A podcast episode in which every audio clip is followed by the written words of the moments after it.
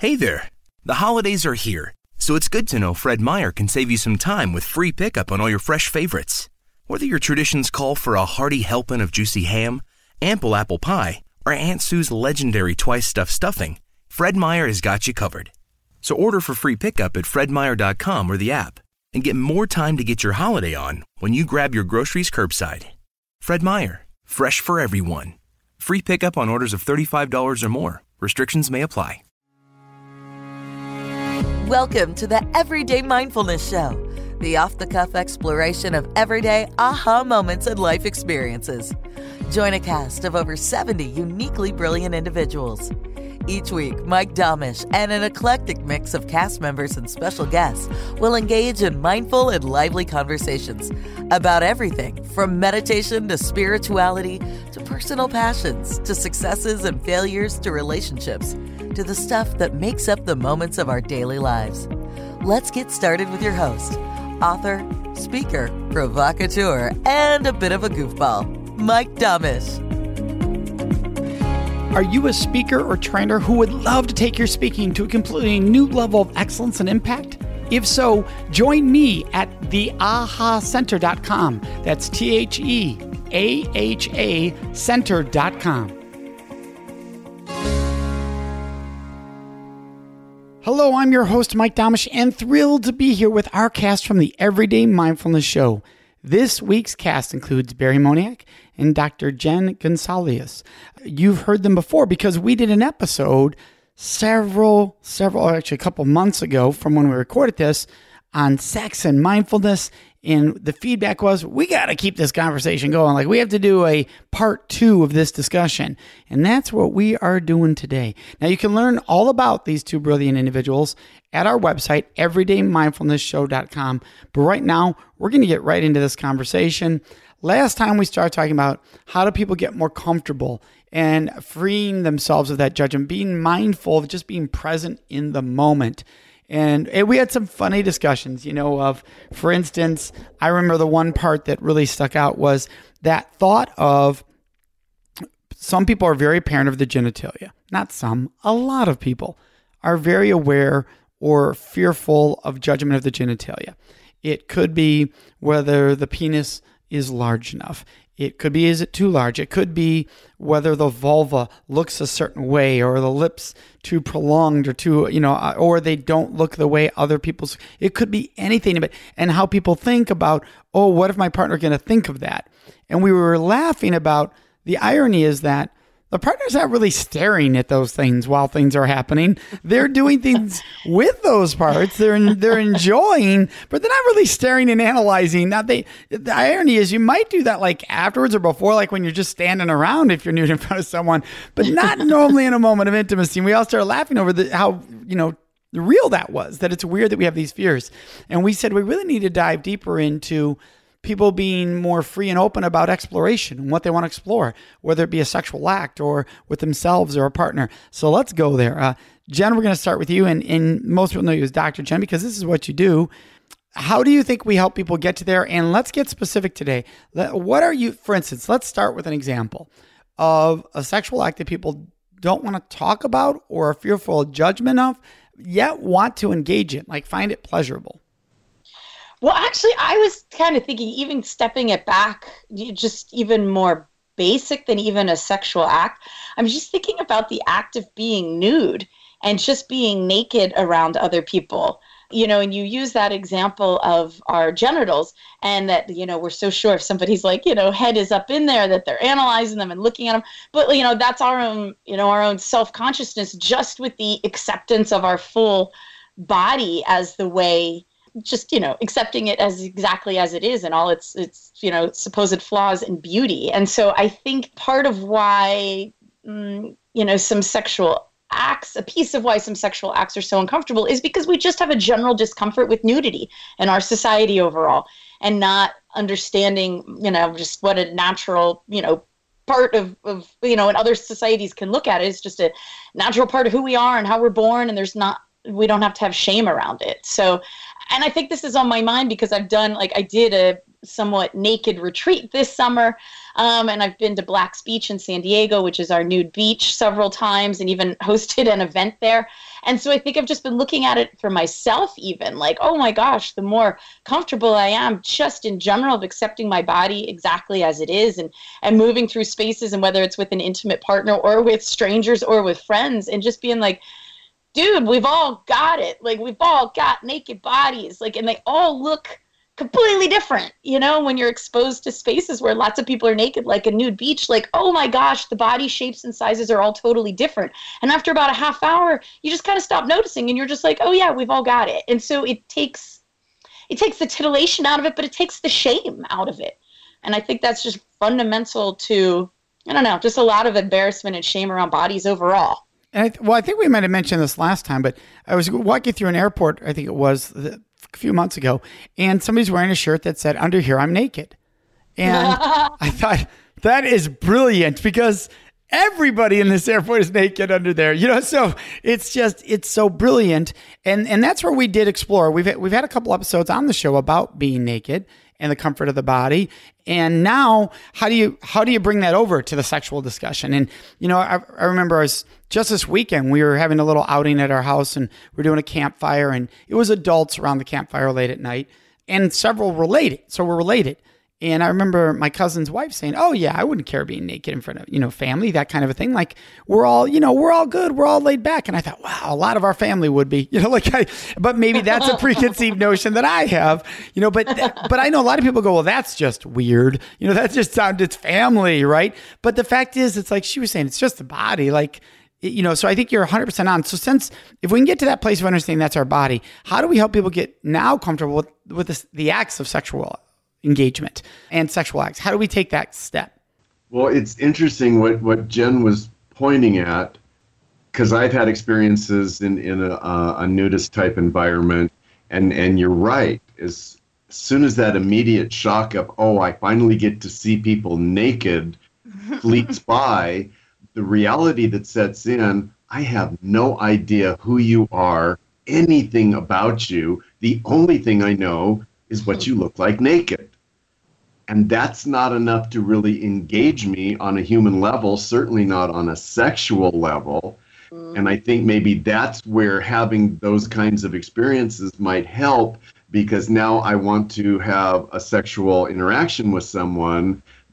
I might be more apt to look at what's on the inside rather than the outside because when I talk to people who are having healthy, enjoyable sexual relations, they talk more about the internal experience, not how they were rubbing up against certain body parts. Well, right. That comfort level is everything, right? The, the ability, comfort, the ability the to let go, right? The ability to let go, and that's the preconceived judgments, all that, to let go, be fully present in the moment to what we are sharing, what is a mutual experience. And I think that's the big challenge right there. That when we get in our heads, it's a singular experience, right? And what I mean by that, it doesn't mean there's not multiple partners. And when I say multiple, for a lot of people, that's two, but some it's more. It doesn't mean that they aren't thinking about the partner, but they're either thinking of the partner or themselves. They're not thinking mutually. In other words, what am I doing for that person? Or what are they doing for me versus what are we sharing here? Oh my gosh, just let's enjoy this. Let's that's a different conversation and it really impacts sexual engagement, sexual acts. Go ahead. Well, I, I think so too. Like, you know, what that's leading me to is like, so, you know, to get back to your original question of what do we do in various sexual acts that we want to do that we may be uncomfortable with. And I think, you know, because because we're not good with naked bodies, because we have a lot of sexual taboos in our society, because we have fear and embarrassment and shame and stigma.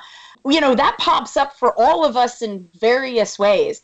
And I think we we then feel like isolated in our heads with it. Like, oh, I'm worried about this. Am I doing this well enough or whatever? And then it just becomes this script that's running in our head versus what would it look like to actually voice that to your partner? You know, because anytime we're vulnerable it bridges gaps between people. It helps us connect with others. So in those moments, if you want to try something new, if you're doing something or and you say, you know what, I'm actually feeling a little nervous here, or like I'm not quite sure what you want or you like. That ownership mm-hmm. of that awkward moment, that ownership of your discomfort.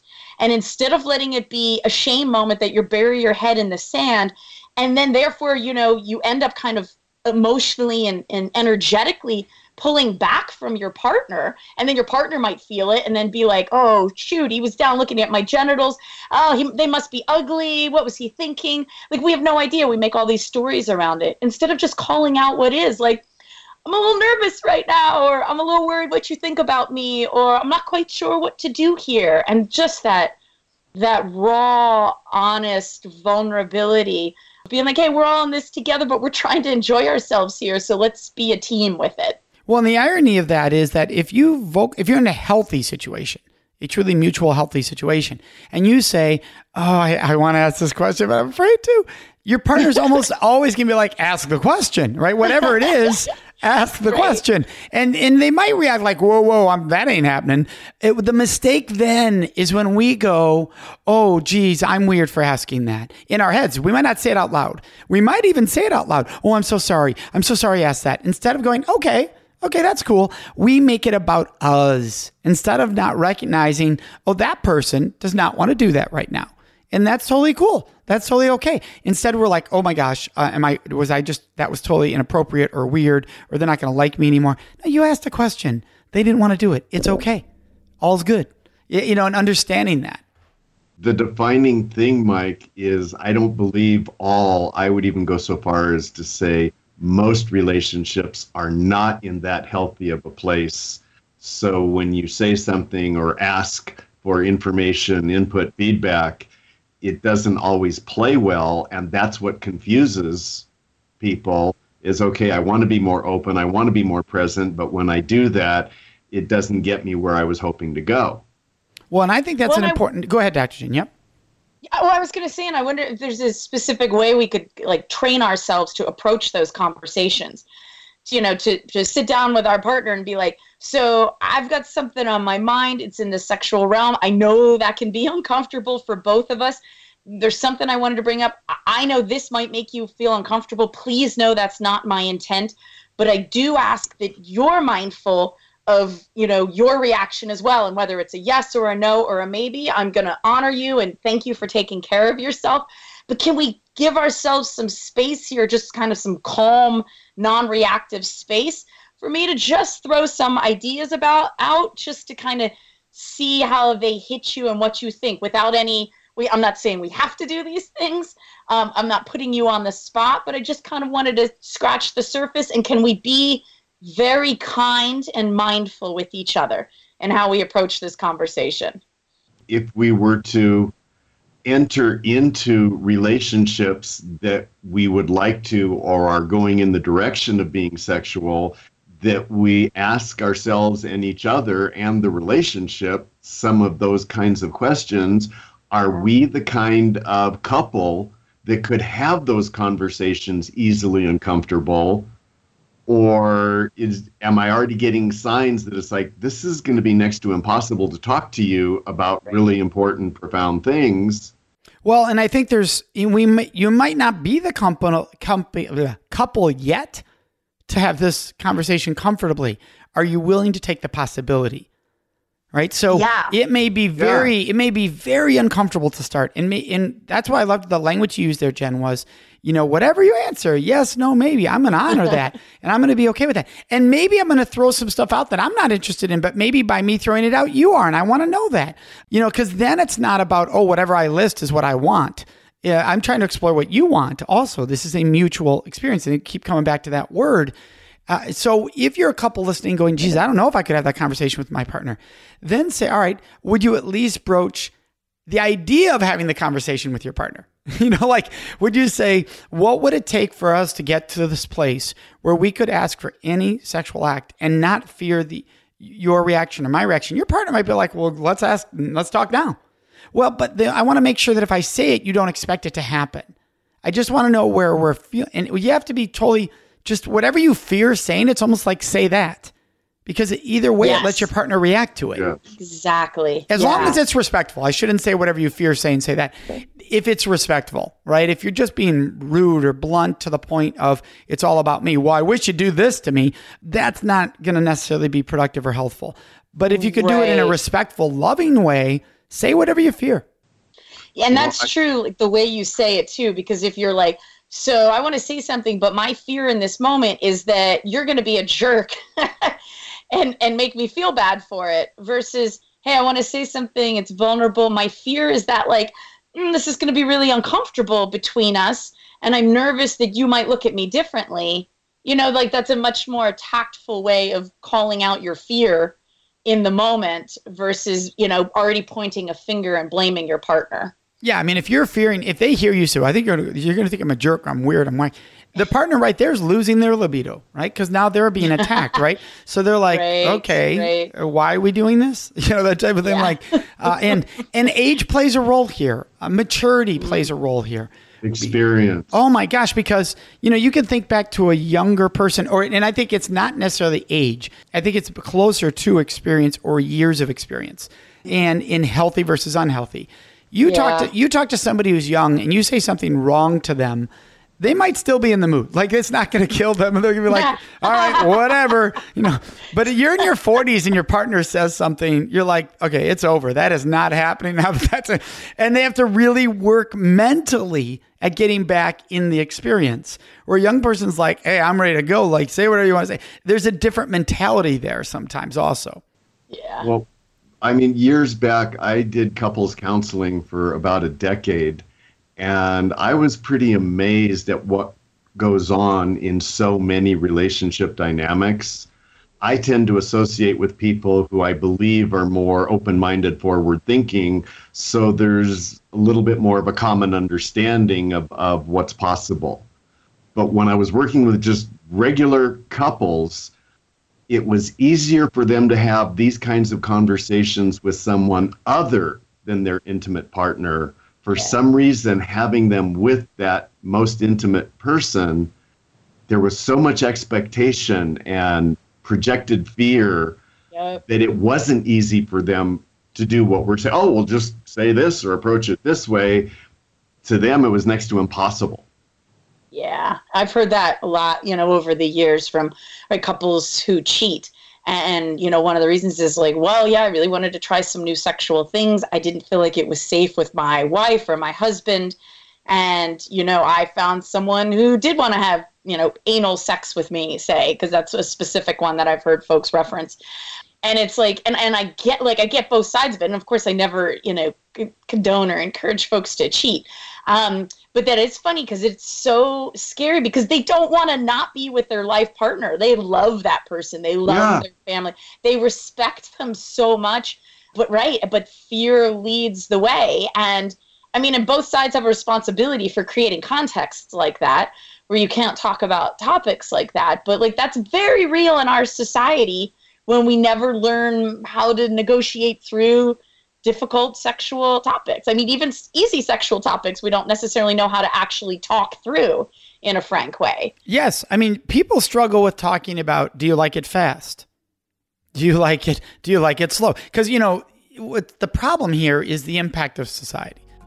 I'm just going to pause this for 1 second because I want to let everyone listening know about one of our amazing sponsors.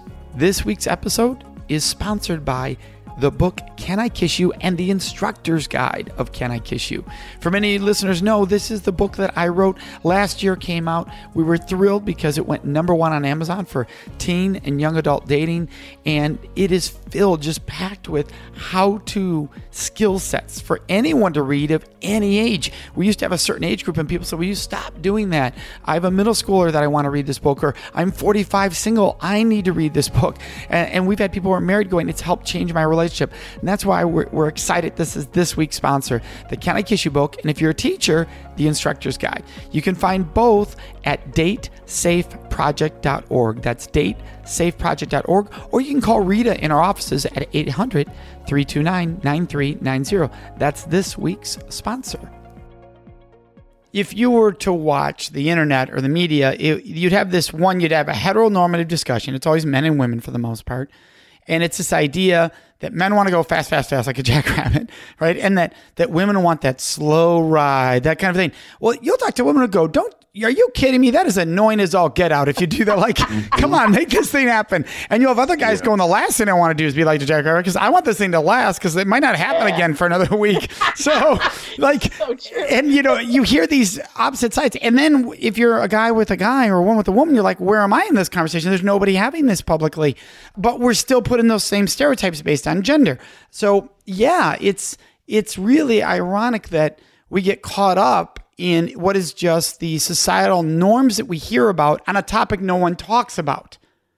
Eh, that's the well, irony. I found that the couples that were having a really hard time talking about these these sexual things, they were also having issues talking about other intimate things like who are we as a couple and, and what's our, our lifestyle and, and where are we going to be you know 10 20 years from now so there was a breakdown in communication across the board. So there were these deep feelings of you know i love you and i never want to lose you but i'm not going to talk to you about so many of the important things in life. And i'm like seen, okay this is weird. Yeah i've seen that link a couple times specifically with finances. Yes. So yeah, couples that specifically the intimacy of discussing finances and money, it's very vulnerable. You know, if you have different approaches to it, and that um, and discussions about the intimacy and vulnerability of sex can go hand in hand and with that. Whether they have an abundance of money or a lack of money, it's still yeah. produced a similar kind of yes, phenomenon. right, right, right, yeah. So I thought I thought earlier you gave a great skill set, Jen, when you talked about, hey, can we talk about this? And and I want to do it without fear. I'm afraid you might react, and I want you to be aware of that. So I love that it's specific language you gave there. Let's try to give our let's try to give the listeners some more skill sets. For instance, a common perception out there is that if you bring, you brought up anal, if somebody brings up something like anal with their partner, that if their partner reacts like, ugh, ugh, it, the conversation's over instead of further exploration. So I don't mean your partner says, no, I don't ever want to do that. And you don't honor that. I'm saying the partner's just like, ugh, that just sounds gross to me. And you give up on the conversation instead of saying, well, what part's gross?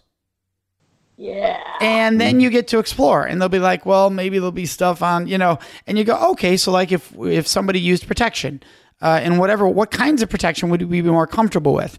What would it look like afterwards? So you don't have to touch other parts. If that's your fear, so you don't have to touch other yeah. parts. Are we good with you just hopping out of bed and running to the bathroom? Like, are you you cool right. with that? Right. So just to explore, uh, having those conversations. Don't you, Jen? Do you find that that's really important? Of not just going oh, ooh gross, but yes. well, what would it look like if this were to happen? And if it's just a no, I, I honor that. But if you're saying, right. oh, it just sounds gross, maybe there's a way we can figure this out.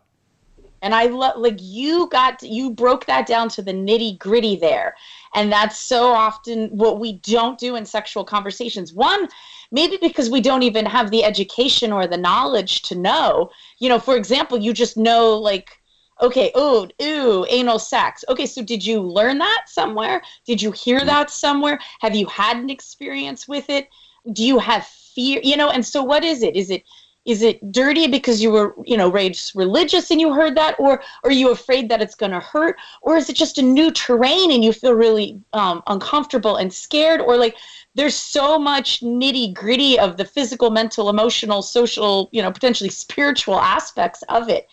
And to genuinely and kindly you know to, to gently ask those probing questions probing haha little pun there um, to ask those probing questions. Now, sometimes people get defensive around that because they just want to be knee jerk, self righteous in their shutting down of a conversation. But if you can kindly be like, hey, I am not trying to make you feel bad, I'm just genuinely curious what this means to you and what's going on. And if this really is a no for you, like, I am. I am willing to let that go, but are you okay just being in a little dialogue around it? Um, that's such a beautiful approach. I love that in a lot of sex therapy, there's so much talk, and we've mentioned it a couple of times today about getting out of our heads and quit yeah. thinking so much and quit projecting so much. And yet, when we look at the uh, the literature being produced by the more sexual sciences, they've been telling us forever that the brain is the most erogenous zone of our body, and so, how do we help people get out of their intellectual heads and into the part that could actually make it more potent, more enjoyable. Yeah, it, so I think it's a balancing of making sure that we do have that you know kind of intellectual heady approach of being first of all of understanding as many sexual topics as we can and doing our research and reading the books and also that kind of cognitive empathy of being able to stand in our partner's shoes um, and being able to understand and being able to ask those questions in that way but then yeah otherwise that i think that kind of fundamental mindfulness piece of dropping into our body and so like anytime we're having all of the type of discussions we talked about today are all really awkward and uncomfortable. And so I encourage people to be like, literally, where do you feel that in your body? Where do you feel that discomfort? Where do you feel that shame? When you want to shut down this conversation right now, can you stay in it just 10 more seconds? And literally, where do you feel your body, you know, closing down? And so that level of mindful somatic awareness and presence in the moment because it's those feelings around uncomfortable sexual topics that are mostly what make us shut down these conversations because they are so ugh, icky and awkward in our bodies. And when we can gain skills to stay present with those and in just little bits of pieces, like I said, even if it's just 10 seconds of being like, okay, I'm going to make the choice to stay in this, I'm not going to die. I can breathe into this discomfort and getting really clear on where that discomfort is in the long run, the more we do that, that is so incredibly empowering because we now learned how to stay present and make a choice that we didn't have before. And create a space in the home or wherever you are where everything else is cleared out before you enter that bedroom. Right? Because if you're coming in yes. there with the financial stress we talked about earlier, yeah. or other things that you need to say before the end of the day to your partner, you feel like these have to be cleared out. If they're in your head walking into that room, you know, somebody can be naked in front of you and who turns you on normally, and you're not there, right? right. And anybody who's been in a long term enough relationship has been there. You've walked in, yeah. you're naked, the partner's not even looking, and you're like, well, not nice. that kind of thing. Like, hey, yeah. right here, right here, right. So every most people, I shouldn't say everyone, most people have experienced that at some time or another. And what it is is they didn't clear their minds before they entered the bedroom. They brought it to the bedroom. Not that it's unhealthy, but it is to the sexual sexual intimacy. It is. So if you were say, well, I was looking forward to having this conversation. We're finally alone in the bedroom. Uh, okay, but that then you have to understand that's probably going to impact the immediate concept of sexual intimacy at the same time. Maybe there's another space we could have these conversations, not in the bedroom. I've always loved the literature that says the bedroom's for two things. And anything else in there belongs somewhere else. Uh, yeah. And so you create this wonderful space of either rest and or passion, and that the mind knows that when it walks in there, or and or both, right? And so, but allowing ourselves to have that space is so so important. Yeah, and I think that transition also, like if you find yourself and you're moving, you want to move into a sexual encounter with your partner, but you're still in your head about your day or finances or stress or whatever. I mean, one, you have to want to make the choice to let those things go and know that you can come back to them in an hour. And then two, I think even something just some sort of movement. You know, your partner's like naked there and you're like, oh crap, like you want this and I am so not in that headspace, but I really do want to connect with you. I'd say consciously choose to put on some good music, dance together, move, like anything that gets you out of your head and present in your body in an enjoyable, sensual way can help be a transition then in moving into a sexual realm. Well, and then being goofy makes sexual intimacy so much more fun. Right? I mean, it makes true. so much more. If you're in a healthy sexual situation, don't be wrong. If you're always being goofy, that's going to get annoying. But yes, you know, but if it helps kickstart something, hey, give it a shot. Right? I mean, it's fun to be able to do that. Where are areas that you think people still are getting hung up in specifically with their sexual acts, with their sexual choices? Where do you think are the hangups? It has to do with separatism there's me and there's you and then we're going to come together and and rub up against one another or push or interact and when i Sounds read so stuff sexy, that was coming Barry. out of tantric teachings from thousands of years ago there's three components to a sexual interaction there's you there's me and there's us yeah. and it seems like most people leave out the us Mm. And I think that's where the real mindfulness comes in is we're connecting on very very deep levels and am I holding an awareness of that? You know, it, there's something about yes, all the, the external ambiances and that whole exoteric world, but what about that esoteric? How am I touching you internally? How am I showing up with you internally? Most people, when I have those kinds of conversations with them, you can see them kind of glaze over like, dude, I have no idea what you're talking about. Well, and it's interesting. I know I know how that shows up for and, and I don't know for, for all genders, all orientations or identities, but I know in conversations I've had, specifically in this case with men who say, you know what, when my partner is performing all sex, I, I can't go sometimes. And it's not that I don't love what they're doing, that in my head, then if I go, then they don't get to. And I feel selfish for letting this happen if I go. And so I'm just going to let them do that to the point that I'm going to then do them. And, and, then the partner's going, why wouldn't you ever let me do you? And it's this weird dichotomy of they, they both want to feel like it's too one sided because they're forgetting the us. Right. And it's, yeah. And I recommend people like to really be, because I've seen a, a switch um, sometimes in some younger men, which is like lovely. They've been so trained to be like, oh, okay, no, if I'm a good lover, um, I make my I get my partner off, and that's that's what makes me a good lover. Or yeah, or I just prioritize that, and that's like that's so great. That's so nice. We have that awareness and that switch in gender roles. Um, but I always encourage folks. I'm like, part of being a good lover is also being selfish and that you are fully in tune with what's going on in your body and with the pleasure and knowing that you deserve it. But we need to be able to choose when we move between those two states. You know, and am I fully giving? Am I fully receiving? Or am I choosing to be a blend of the two? But to know that those are three really different states and it's okay to inhabit all three of them as long as, you know, there's a balance in the big picture of it. Yes, and, and, to know that know that if your partner really wants that, and I'm not talking all the time because all the time is unhealthy. Like if it's one sided all the time, that's unhealthy. But if your partner's saying, "I just want to do this for you, just to let me do this," that's a gift to your partner also, right? Because they're sitting there going, "Let me have this experience of bringing you this." Now, once again, if it's one sided, we're in a different discussion. But if this, you want to be able to do that, and so once again, I think it was we we get into the the as we're about to wrap up the show here, what are things that you think are pivotal skill sets and or resources for people to help take those conversations to a healthy place where they can get into these places they haven't maybe been able to get into in the past? Well, I have a, a tool that I think is really helpful. And because I know part of the reasons we wanted to do this part two is that we did want to get more into the nitty gritty um, and specific sexual topics and, and acts that people don't talk about. So it, um, folks can like Google checklists, like checklists of sexual acts.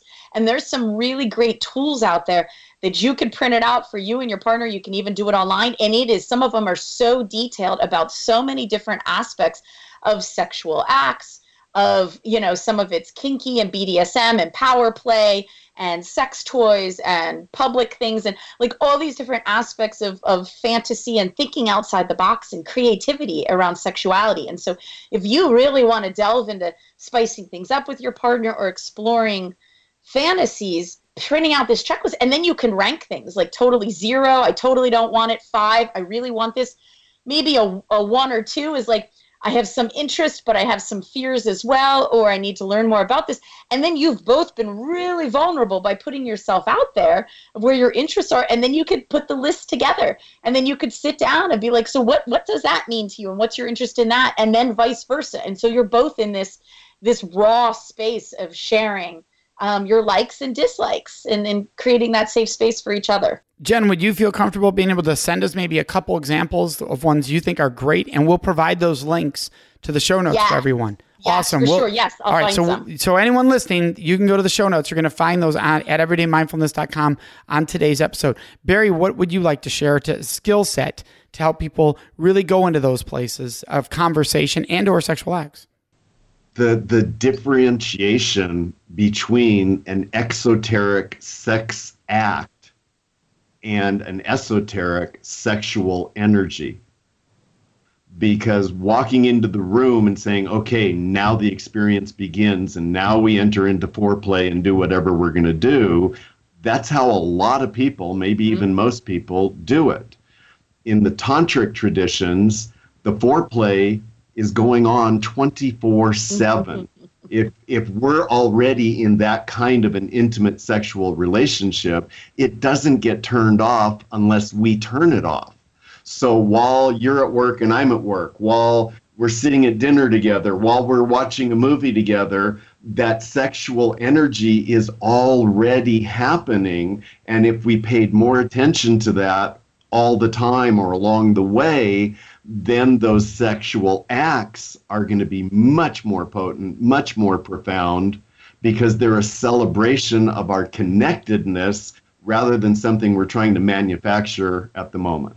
I have found that every time we, as in Karen and I, when, and I'm curious you two have found the same thing. When you go to some life transformational experience with your partner, like we've done a self development program once together, and you're coming back after that, it's just at a more intense level because the vulnerability you've already shared with each other, yeah. the openness, it's there. And mm-hmm. what the mm-hmm. key is, how do we create that in our everyday life? And I think these are great tools to do that. Is creating that that reconnection throughout the day. It is so important. Jen, right now you're doing Stay Sexy San Diego, and every day you post a picture, an image about San Diego. And you did one at I think it was at Beards Beach where you were Black's Beach. Black's yeah. Beach, sorry, Black's Beach, where you did. A, somebody took a picture of you from behind. I think you had shorts or trunks on, but the top was bare. But it was from behind, so nothing could be seen. That was actually hiking, so that was right. even Black's Beach. Okay, so that, that was, was hiking. hiking. That was hiking. Yeah. That's right. And it was at like the the back in front of you. And I'm sure people looked at it and went, "Well, that's very sexual." And some people like, "How dare you say that's sexual?" But at the same time, you're like, "Yes, if that's my partner." I want them. That's okay if they see that and go, "Oh, I love that body." That yes, that's fun and playful. Right? It's it's how it's healthy and it's sexual versus sexualizing everything. There's a difference there. Uh, and that yeah. right? Isn't there a difference? Would you say that's true well, or yeah, I mean, in my intent with this, you know, 31 days of sexy San Diego that I'm doing on social media right now, my intent is to get at the essence of what's sexy. And so we have this very kind of, you know, superficial body based, you know, type of thing of what we think sexy is. But to me, I'm like, what is the essence of sexy? And the essence of sexy is like present in the moment and connecting with people and like the strength and the capacity of our body and appreciating that. And just this like sensuality of you know that's in in awe and beauty and appreciation that's available in every moment and deeply connecting with others in that way. And so yeah i'm kind of you know redefining and reclaiming sexy as i'm doing this. And i, I think that speaks to what barry said too. You know you're moving about your day and all of a sudden you're supposed to flip a switch and be like sexy mode. And you're like yeah no but where's this deep connection and this appreciation and this yeah this energy state of how you're you're connecting to others like that's sexy like that's a life force to live off of yes and it's why people who it's why people who bring in energy into a room are so attractive to others yeah. because that yes. energy is so sexy that energy yeah. so you you ask yourself well what could i do put on a different pair of underwear than you would normally wear to work right? That that you know is under there, whether it be negligee under whatever it is, that makes you feel, yeah, I'm wearing that right now, you know, that type of thing, and know that that's for later. Maybe that is for 12 hours later, but to know that that you're putting that on intentionally, and that I'm going to yes. own that, right? And that's fun and playful. Would that be a good example? Absolutely. Yeah, fantastic.